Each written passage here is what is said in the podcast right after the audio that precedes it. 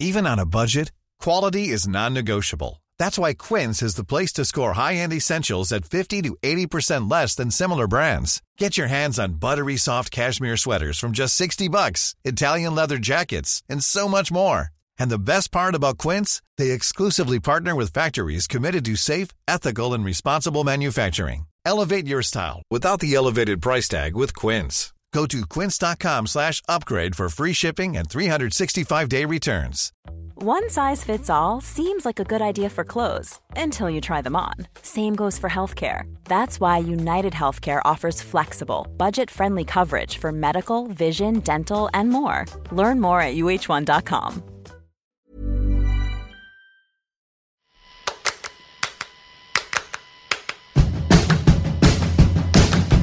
Welcome to Unscrewed, the show that knows that real liberation includes sexual liberation. I'm your host, Jaclyn Friedman, and I am thrilled to welcome to the show this week sex educator, social worker, and activist Ida Manduley. Ida has her fingers in a lot of pies when it comes to unfucking the sexual culture, from helping to run the Women of Color Sexual Health Network to working one on one with individual clients to doing more traditional sex ed to doing activist and advocacy work in a lot of different communities. And she brings to it a kind of non binary compassion and thoughtfulness that's unfortunately all too rare to find.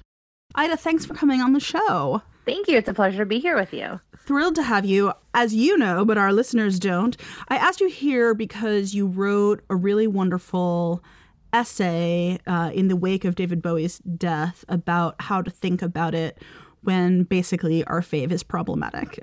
so yep. th- that's going to be the subject today. What how do you deal when your fave is problematic around sex and sexuality? But before that, I want to give listeners a chance to get to know you a little.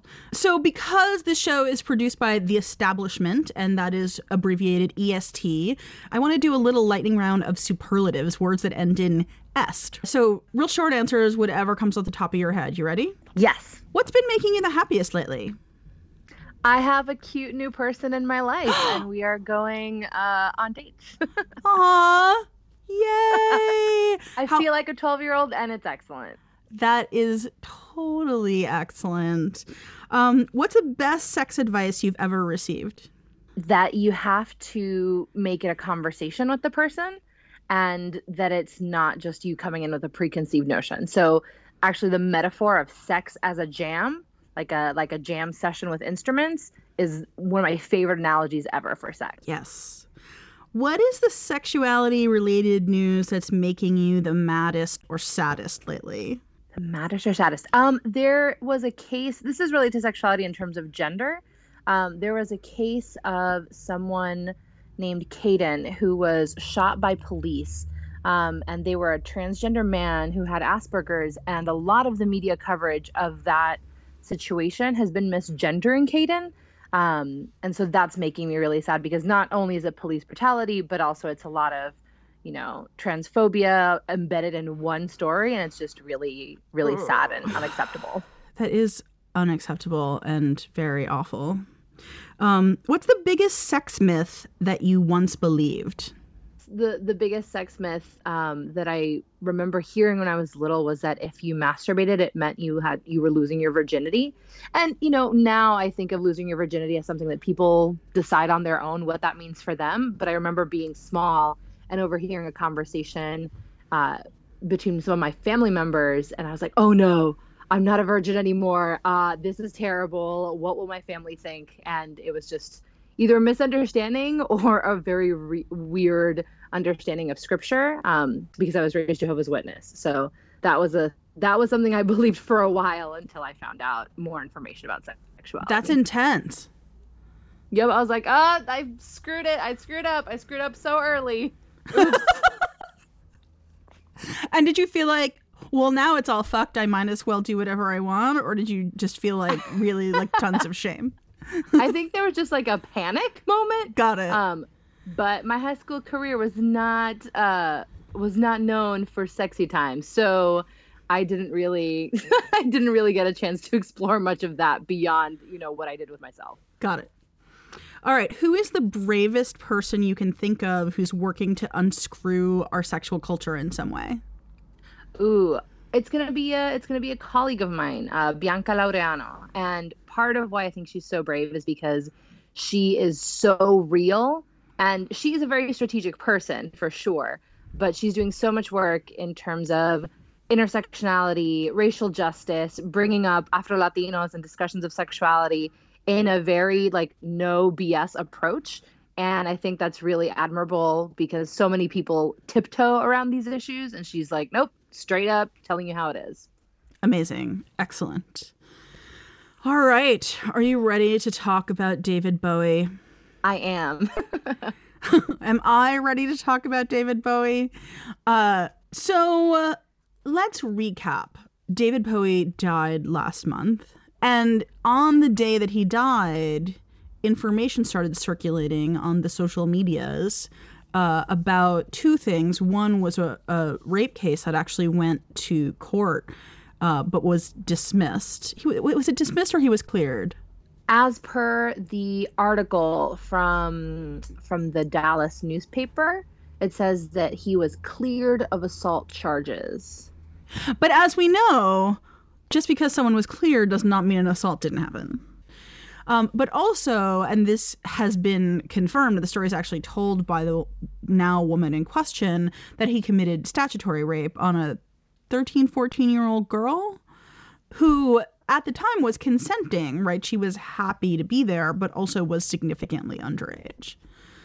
So it was a lot to process. I mean, responses were all over the map in terms of how do we deal with the fact that David Bowie, who meant so much to so many and and was a queer trailblazer and made queer lives possible at a time when there was no one like him, might also be someone who did not respect women's sexual boundaries, um, and who certainly didn't respect that this girl was a young teenager. And so you wrote this wonderful piece basically saying like hey this is hard. And i wonder if you could just like walk people a little bit through what was happening for you that day and what led you to write the piece. Yeah so i you know knew david bowie as that person who was in labyrinth whose cod piece mesmerized me as a child. But as it should. Yeah right. It's, it's mesmerizing everyone. Um, but i didn't have a huge personal investment in him as an artist. I knew that he meant a lot to other people but I didn't have a particular connection. Where this really became important to me, though, is when I realized how big of a deal it was for my communities.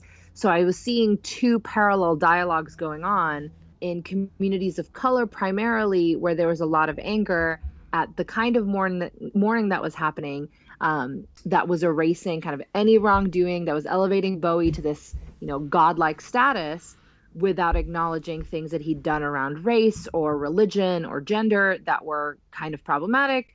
And there was this other dialogue in queer and trans spaces, mostly uh, full of white folks, but not exclusively so. And all these trans and queer people were really, really sad and really upset that someone who'd been such a cultural icon was gone. And so I was seeing these two communities that had some overlap, but were kind of speaking in very different ways um, it, it felt like people had to either be angry or be sad, and you couldn't be both because apparently humans are not complex enough to have more than one emotion. So I was like, okay, I need to do something for my people, for my communities. I didn't expect it to get as big as it did, um, but you know, I'm glad that I was able to contribute to a larger narrative and discussion about the issue. Well, I think the reason it did travel as far as it did is because it was a bridge, right? It didn't say you suck if your primary feeling right now is grief and you can't deal with the other stuff right now. And it didn't say, like, you're a heartless asshole if you're only angry and you know that that supersedes whatever grief you might have otherwise felt it sort of said this shit's complicated right like and and that is i think the heart of the the your fave is problematic conversation, right? Because these conversations happen all the time, right? Like look at the conversations about Bill Cosby, right? Look, mm-hmm. look at the conversations about like anybody. Like I think about Tina Fey, right? Like a lot of stuff Tina Fey does, I think is a funny and B, sometimes kind of like great feminist stuff. At the same time, she can be kind of slut shamey, especially when it comes to pitting what she perceives as classy women with actual lower class or working class women, like she did in Baby Mama, like she did after the Sandra Bullock divorce, talking about the woman that Bullock's husband left her for uh, and her tattoos and stuff. You know, you sort of see it throughout her work. Your faith is problematic is a really common trope for a reason, which is everybody's problematic, right? Like I'm fucking problematic. Uh, yeah. you seem perfectly lovely, but I suspect you might be problematic too once in a while. For sure, for sure. And so we find you find out your fave is problematic. There's that really normal response, which is like, that can't be so or there must be some mitigating circumstances that makes this okay right? Because you they're your fave right? You love that person or that show or whatever it is. You have a strong emotional attachment to it. Um, and that sometimes get helps gets in the way of us thinking clearly about shit right? Like you know about bill cosby and the number of people who defended him for how long? Um, in the face of how much evidence so there's that emotional response but at the same time like is the answer always like burn it to the ground? Yeah i feel like the answer is never burn it to the ground. Beyond every icon there's a person. And you know as much as we may get this sublimated ideal of who they are we have to remember that there's a person behind that that has faults poops has you know bad hair days. We need to move past this idea of you did a bad thing once, therefore we must never speak of you again and you must be booted off the island forever. Because that leaves no room for growth, that leaves no room for transformation, that doesn't allow for social change, honestly. And at the same time, we need to understand that coming from a perspective of radical love and transformation and all of that, A, may sound nice, but is really difficult to do in practice. And B, is not the same as saying, oh, well, now you have to love everyone because if everyone's problematic, then no one's problematic. Right. And I think that's where people get really stuck. They're like, oh, you know, if everyone's problematic, then why should we be critiquing anyone in the first place? Well, and I also think there are different lines for different people, right? So for me, like Woody Allen can't do it anymore. And I love some of his earlier movies, right? Like Annie Hall used to be a huge favorite for me. Um, and and I could name others, but like at this point, I can't encounter any of his shit. I definitely don't want him to have any of my money. Like I just can't with Woody Allen anymore. Um, same with Bill Cosby, right? But I don't feel that way about David Bowie. I feel like like there's an asterisk, right? Like I I listen to it and I think oh, I love this song, and then I also think, oh God, that stuff is problematic. Um, but I don't feel like, uh, I can't with David Bowie, and I wonder. I wish I had more insight myself into like what's the difference. Not always, but a big difference is usually identity. So one thing that I think is really important as people navigate these issues is thinking about how is it different if this person does it than if another star does it? Would I react differently? And if so, why? What kind of structural inequalities are playing into my perception, are playing into my dismissal of certain charges or dismissal of certain communities crying out for justice. I think about R. Kelly when I think mm-hmm. about David Bowie, who, and I'm not, I mean, I was never actually an R. Kelly fan, which is why it's easier for me to think about him, right? Mm-hmm. Um, but so I'm not as familiar with the charges, but my awareness is that he he's mostly charged with statutory rape. Right. Mm-hmm. Um, so there seems to be a consensus, at least in the circles that I run in, that like R. Kelly is dead to the world. Yet David Bowie is a much more nuanced case, and I think about that. Yeah, and that's that's one of the cases that has gotten brought up a lot.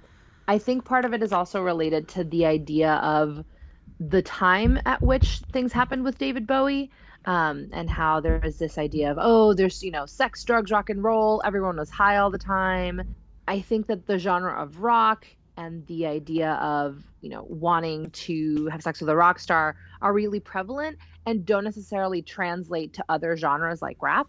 So there's a lot more cultural disdain i would say for rap artists in that you know if we're if we're talking about that particular piece of the statutory rape and sort of who they can have or not have sex with and part of it again is that we're embedded in a white supremacist system so anything that has to do with people of color and particularly with black people is systematically seen as worse i think part of it is also that you know david bowie touched a lot of lives in different and more substantial ways than R. Kelly did. So there's a lot more maybe love. Uh, exactly. It's more like, oh, you did so many good things, and there's less of that for R. Kelly. And also just based on how he he has treated women in interviews and things like that. Um, he was recently on a Huffington Post segment that I was like, wow, you did not let this woman say two words before you just started disrespecting her. So there's you know there's a lot at play there with that case too. Right. So he has a, a different pattern than we might see in David Bowie. Exactly. And that's also something that came up for a lot of people. They were like, you know, well, this claim is really, really old and he never did anything like that again. I'm like, yeah, I mean, that's important to bring up. So, you know, in any critique of David Bowie or anyone else, we we have to look at patterns. Is this something that they made a habit of? Is this something that happened multiple times? Each individual action is still bad, but if we find that it is a bigger pattern, there is a higher level of toxicity that you are adding to the world. And that's actually something that, you know, I, I like to have people think about. And I'm actually going to quote real quick um, Ralph Rodriguez, a professor of mine from when I was at Brown University, who wrote about radical love. And I just, you know, adore his sentiments on it.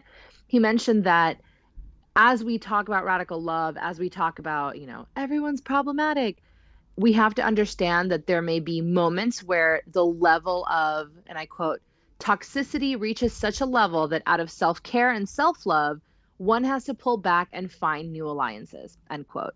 And it's this idea that just because, you know, you want to be coming from a place of love and acceptance, it doesn't mean that you have to let everyone into your circle. It doesn't mean that you have to give everyone a platform. And so all of us have to figure out for ourselves and for our work you know especially if we have a platform you know like you have here who are we inviting on? Who are we uplifting? And that's really the question that that becomes really important for people who have power. And it doesn't mean that you have to you know say this person should die but are you going to give them your airtime? Are you going to give them money? How how if at all are you going to support them? All right all of that sounds super awesome but i want to know how you do it in practice. Who are your faves who are problematic? Or or former faves that you can't anymore with let me think. Let me think. Um, oh, I'll, I'll give you. I'll give you a quick one here. Um, Chris Hemsworth, the actor who plays Thor in the Marvel movies. He is very pretty. So pretty. So he, I think, is you know delightful, eye candy. Um, and I recently heard that he'd dressed up as a Native American. Um, for Halloween or something with his wife, also I think dressed up as a Native American at this costume party. And I'm like, oh, why, Chris Hemsworth? Why?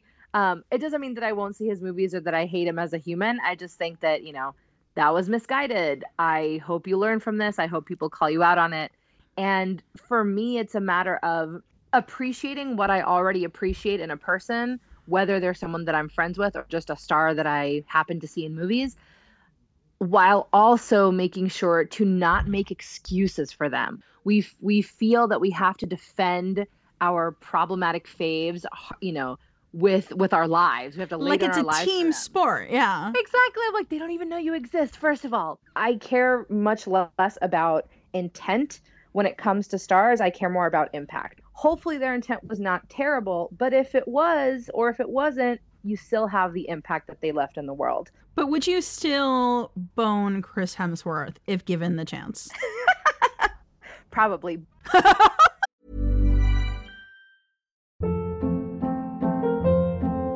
Hold up. What was that? Boring. No flavor. That was as bad as those leftovers you ate all week. Keke Palmer here, and it's time to say hello to something fresh and guilt-free. Hello Fresh. Jazz up dinner with pecan-crusted chicken or garlic butter shrimp scampi. Now that's music to my mouth. Hello Fresh. Let's get this dinner party started. Discover all the delicious possibilities at HelloFresh.com.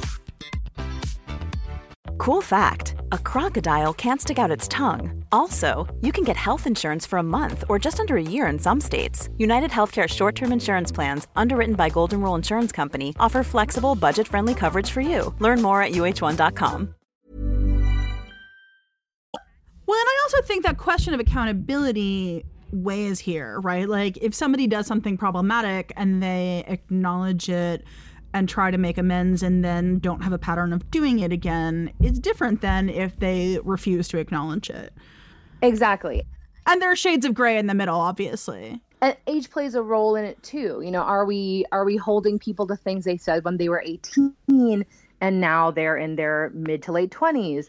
We all have to grow. Um, and it's a matter of how we contextualize it and how we leave room for that growth while not just giving people a pass to just say whatever they want because it was just a few years ago. Although age sometimes cuts the other way too. You know, when I, I see sort of like older feminists who say super problematic shit, like uh, Dr. Ruth last year said that um, basically if you're already naked with someone, you can't withdraw consent. Do you remember that? Yeah. and people were like, well, she's of a different generation. And I don't buy that ish at all. Like, maybe if that's what she wants to believe in her private heart, because that's how she was raised, it's one thing. But for her to be held up as an advocate or an expert, you know, like she's got to have her shit together.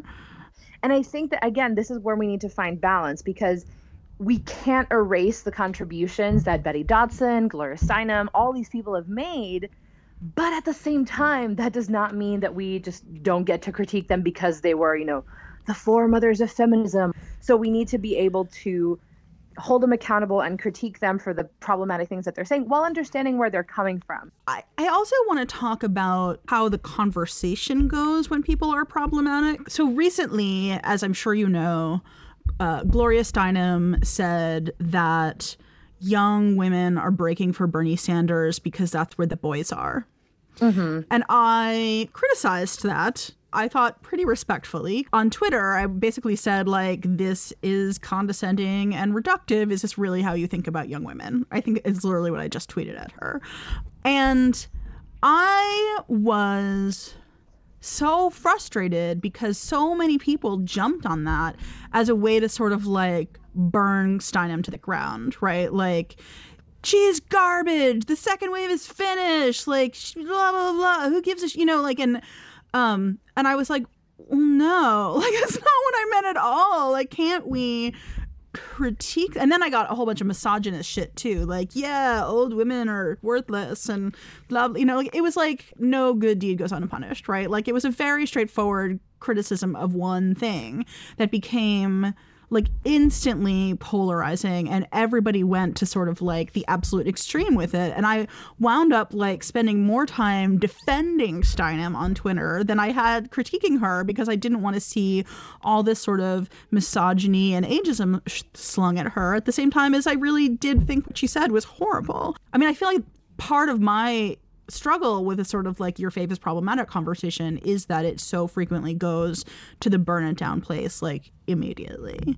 Yeah, and I I've had this very similar experience when I wrote the David Bowie article because the reason I wrote it initially was because I was seeing so many people angry at the grief. And I was like, whoa, whoa, whoa, we need space for grief. Calm down. We need to talk about both of these. And I ended up getting way more pushback from the people that um, I wasn't necessarily writing for in the first place. I got a lot of people saying, well, you know, she clearly wanted it. It wasn't rape. Like, he didn't do this. He was cleared. Like, who are you to judge? And a lot of misogyny, a lot of rape apologism, and, you know, people completely missing the point. And so I feel you on that kind of no good deed goes unpunished thing. I think a way to mitigate that beyond, you know, having language whenever we critique that reminds people, you know, this is not an invitation to burn this person to the ground, is making a habit of having conversations about things like radical love, about transformative justice, about accountability that doesn't depend on complete radical exclusion, having those conversations more regularly and making them part of our general vocabulary so that it doesn't just have to come up when we're critiquing someone, but that we're giving people tools and giving people advice and sort of making them more i want to say the word indoctrinating but that, that's hey, the most approximate word. let's indoctrinate as long as it's good shit i'm all for indoctrination. Exactly I'm like let's indoctrinate people into like being good humans can you say i'm a little i'm familiar with the ideas of transformative and restorative justice but i'm less familiar with what you mean by radical love. Yeah so the idea of radical love the way that i heard about it was through this professor ralph rodriguez at brown university. And the way the way that he described it really resonated with me because it was this idea that for any meaningful social change that we want to make in the world, we have to be coming from a place of radical love. Like we have to be able to, even if we don't like someone, to love them. Um, which is, I think, a hard concept for a lot of people to understand. But an analogy that I think is helpful is think of your family or think of your friends. Do you like your family and your friends all the time? Probably not. But do you have an underlying trust or an underlying love for them? Probably yes. So we need to be able to hold this idea of I love you and I validate your dignity and humanity, even if I don't personally like you. Um, and that we have to come from that place to do any meaningful work because otherwise we treat people like they're disposable and like right. they don't matter. Although some people don't have love for their family members if they've been abusive or violent. Some people really do cut off their family for reasons I think are valid.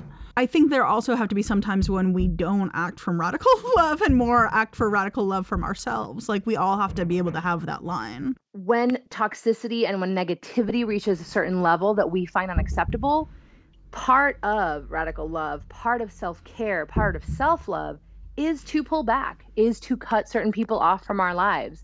Um, but that doesn't mean that we are saying that they are disposable as a human and that they have no dignity. So, what do you think about people who took pleasure in watching Cosby get brought in by the police? I think that's a super legitimate reaction because what hopefully they're reacting to is not, yeah, black man getting apprehended by police. What I hope that they're reacting to is, yes, some level of justice is being served, some level of acknowledgement for rape is happening.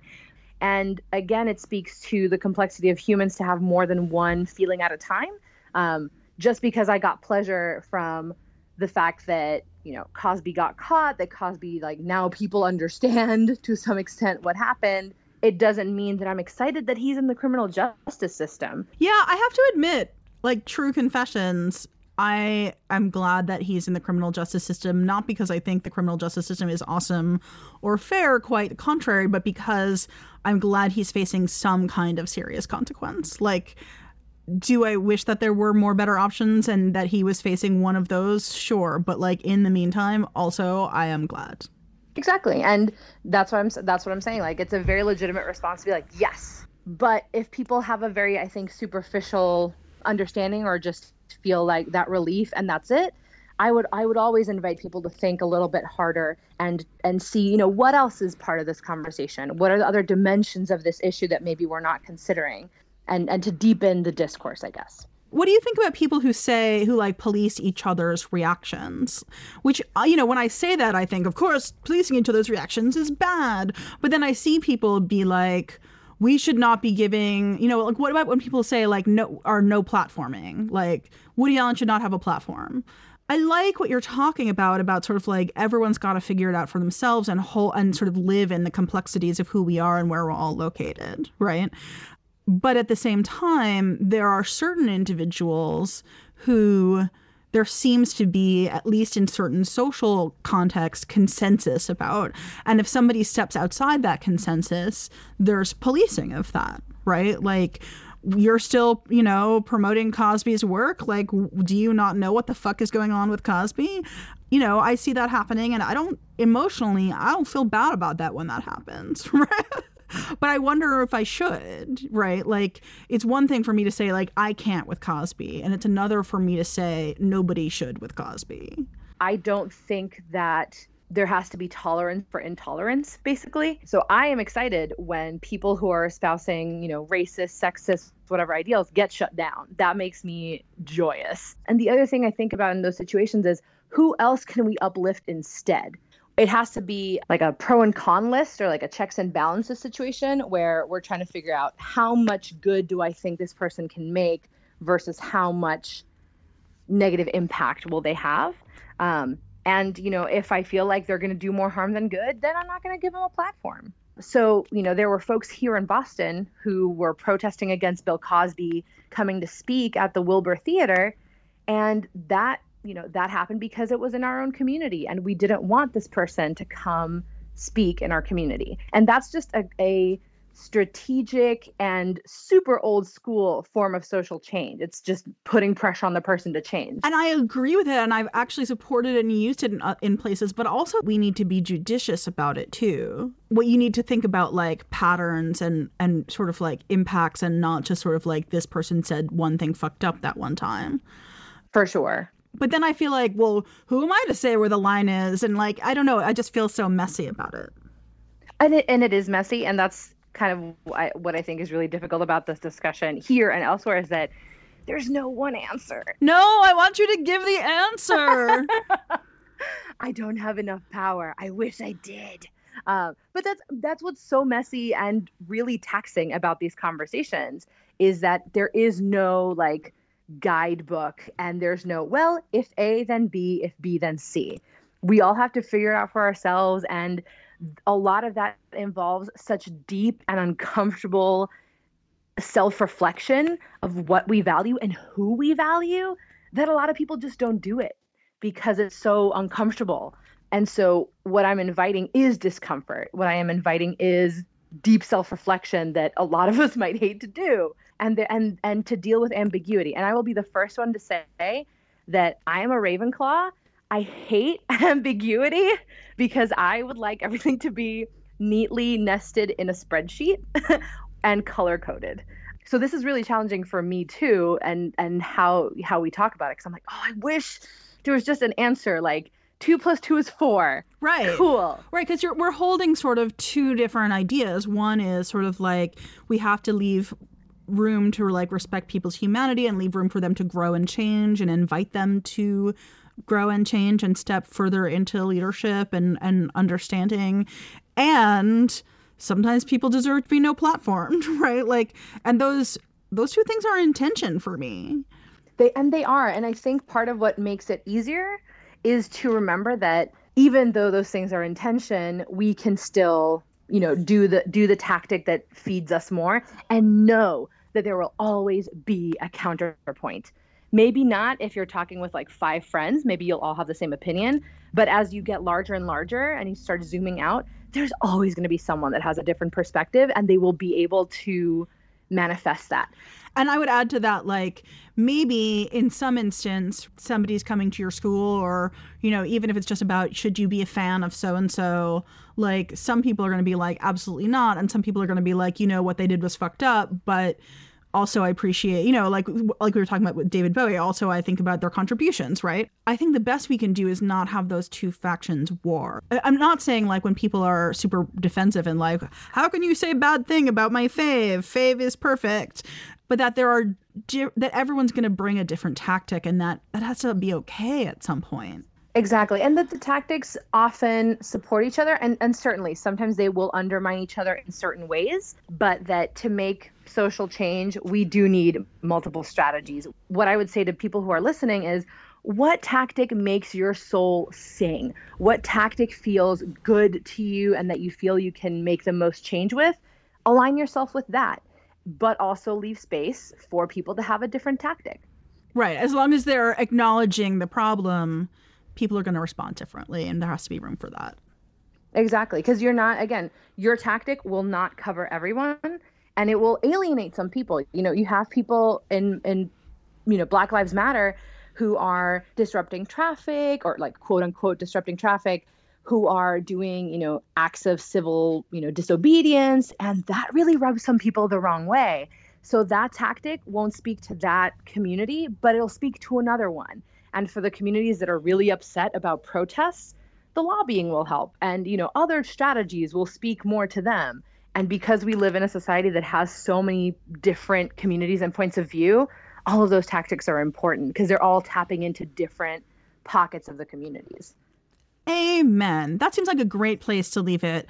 But let's not leave it on the podcast. I'd love to continue the conversation on Facebook and Twitter using the unscrewed hashtag and talk about all of your responses. Who are your problematic faves that you struggle with, right? And and how are you coming to terms with that or not coming to terms with that? You know, let's all talk about it. Use the hashtag unscrewed and we will be in on that conversation. Aida, where do people find you on Twitter and Facebook? On Twitter, I am Neuron Bomb. And on Facebook, uh, ha- there's a page with my name on it. So A I D A M A N D U L E Y. Awesome. And I am Jaclyn F, J A C L Y N F, as in Friedman, in both places. But you don't have to use our handles if you don't want to. You can just use the hashtag and we will pop in. All right. Where can people find your stuff in general? Yeah, so I have a website. It's, I keep it simple. So www.aidamanduley.com. And if you just Google my name, I'm pretty much the only one with my name. So it's really easy and upsettingly easy to find me on the internet. not for my listeners. you should not be upset with them finding you on the internet, I hope. No, not at all. Awesome. And folks can find me also at jaclynfriedman.com.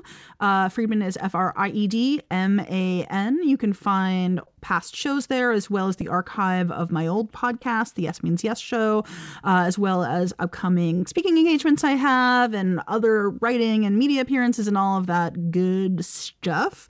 Um, please, please also get in touch uh, and tell me what you think of the show. You can send emails to unscrewed at jaclynfriedman.com. Uh, I want to hear your advice questions for me and a future guest to help you out with your sex and sexuality related stuff. I want to hear your ideas for future shows or future guests. Uh, I love hearing from listeners. You can also uh, rec- record audio of yourself uh, just on your phone and send me that file and then we could maybe feature that on a future show would love that um, you can download this show at acast and stitcher and itunes and basically everywhere that podcasts are given away for free because they're not sold. Um, and if you like this show and you want other people to be able to discover it, please give us ratings and reviews on those platforms. That's how um, those platforms know which shows to promote. So if you want other people to find the show, please give us some stars. Thank you. Uh, this show, Unscrewed, is produced in collaboration with the fantastic Katie Tandy, creative director for The Establishment, and edited by yours truly. Our cover art is by Nicole Dodonna, and our in and out music is by The Pink Tiles. And until next week, I'm wishing you safe and happy sex lives.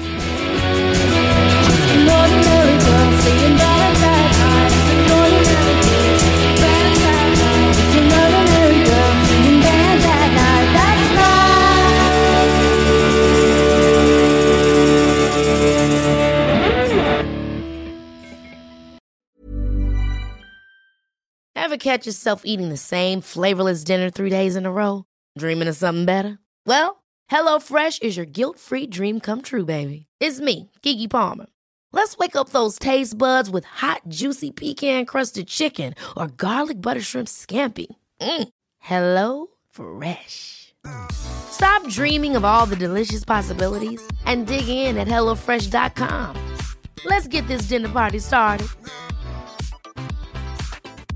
Want to get a chiseled look in the jawline? Sculpt and shape your jawline with added volume from Juvederm Volux XC. Juvederm Volux XC is an injectable gel specifically designed to be robust enough to improve moderate to severe loss of jawline definition. And it is the first and only hyaluronic acid filler approved for the jawline. Add volume to your jawline for a chiseled look with Juvederm Volux XC. For important safety information and to find a licensed specialist, visit juvederm.com. That's J U V D R M.com. Not for people with severe allergic reactions, allergies to lidocaine, or the proteins used in Juvederm. Common side effects include injection site redness, swelling, pain, tenderness, firmness, lumps, bumps, bruising, discoloration, or itching. There's a risk of unintentional injection into a blood vessel, which can cause vision abnormalities, blindness, stroke, temporary scabs, or scarring. Talk to a licensed specialist to find out if it's right for you. Visit juvederm.com. That's J U V E D E R M.com.